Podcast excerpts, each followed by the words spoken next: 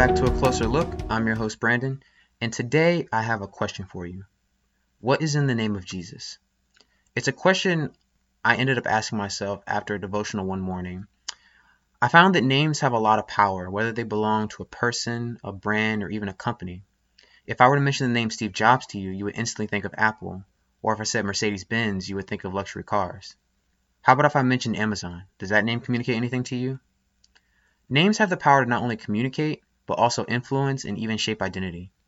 For example, Jesus changed Simon's name to Peter, which is Greek for stone, and he also went on to say, On this stone he will build his church, Matthew 16, 18.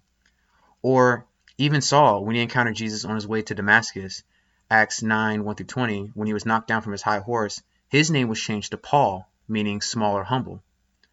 Paul is then able to proclaim and even um, itemize the humility that he learned from Jesus. All of which brings me back to my opening question What is the name of Jesus? Jesus himself is no stranger to multiple names. In fact, God deliberately placed numerous names in the Bible that tell us about Jesus. They allow us to know him more fully. Jesus is the only one who can be the submissive lamb and the mighty lion simultaneously. It's from this dual identity that Jesus was able to win victory over the grave and bring salvation into the world by sacrificing himself. Jesus' mission, character, qualities, likes, and dislikes are all communicated through the names given to him in the scripture. And my goal is just to share with you some of those names and their meanings. Let's start with Savior. Savior is defined by Webster's dictionary as one that saves from danger or destruction, or one who brings salvation. We can call Jesus our Savior because he justifies us, sanctifies us, and redeems us.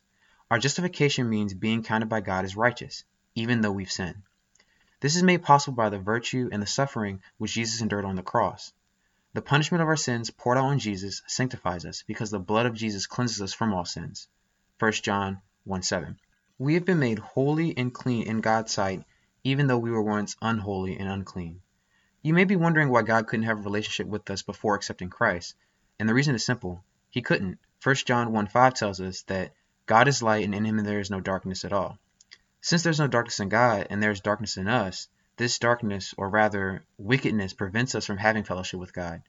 And it's through Jesus that our fellowship with God is redeemed. Another name Jesus has is the Good Shepherd. John 10:11. I am the Good Shepherd. The Good Shepherd sacrifices his life for the sheep. The title of Good Shepherd brings me a lot of comfort. Now, I know at first glance this verse may seem like that Jesus is talking about how he sacrifices his life so that we may have life, and you would be right. However, to understand why I said this name brings me comfort, we have to dig a little deeper. As you may already know, a shepherd is a person who tends or takes care of sheep. I don't know if you know anything about sheep or not, but they aren't exactly the easiest to take care of. The Greek philosopher Aristotle said that sheep are obtessed of anything, to wander, though they feel no want, unable to return.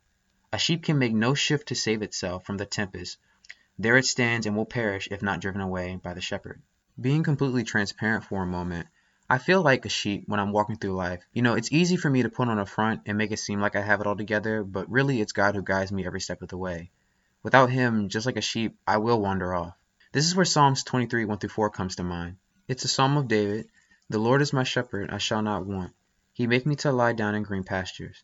He leads me beside the still waters. He restores my soul. He leads me in the path of righteousness for his name's sake. Yea, though I walk through the valley of the shadow of death, I will fear no evil, for you are with me. Your rod and your staff, they comfort me. I actually plan on diving deeper into Psalms 23 in the next podcast. But back to Jesus. The third name that Jesus goes by that I want to talk about is I am. Let that sink in for a minute. I am. It's pretty powerful. Typically, when someone says I am, they're claiming an identity.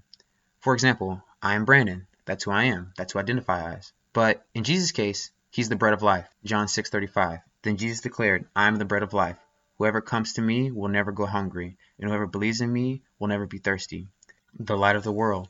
John 8:12. I am the light of the world. Whoever follows me will never walk in darkness, but will have the light of life. The true vine. John 15:1. I am the true vine, and my Father is the vine dresser. Jesus is the wise counselor, mighty God, the Alpha and Omega, the Prince of Peace. I can go on. Jesus has so many names, and because Jesus has so many different names, Calling him the great I am is a way for me to acknowledge all of who he is. So, what I would like to challenge you with today is just to take some time to learn more about the various names and titles of Jesus. How does the name of Jesus impact you? Does it fill you with joy, bring you strength, or comfort you when you're not at your best. Take some time to talk with God. Ask Him to give you a deeper revelation of His name. Let's pray. Dear Heavenly Father, Lord, thank you for this day. Thank you for all your wondrous names, Lord. Thank you for revealing your character through your word. I pray that you give us just a deeper insight of who you are and just reveal to us more about yourself, Lord. I pray that you give strength to everyone under the sound of my voice. In Jesus' name I pray. Amen. Thank you for tuning into today's podcast. Please comment, rate, and subscribe. And if you have any questions, feel free to reach out to me at a closer look podcast at gmail.com. Have a great day.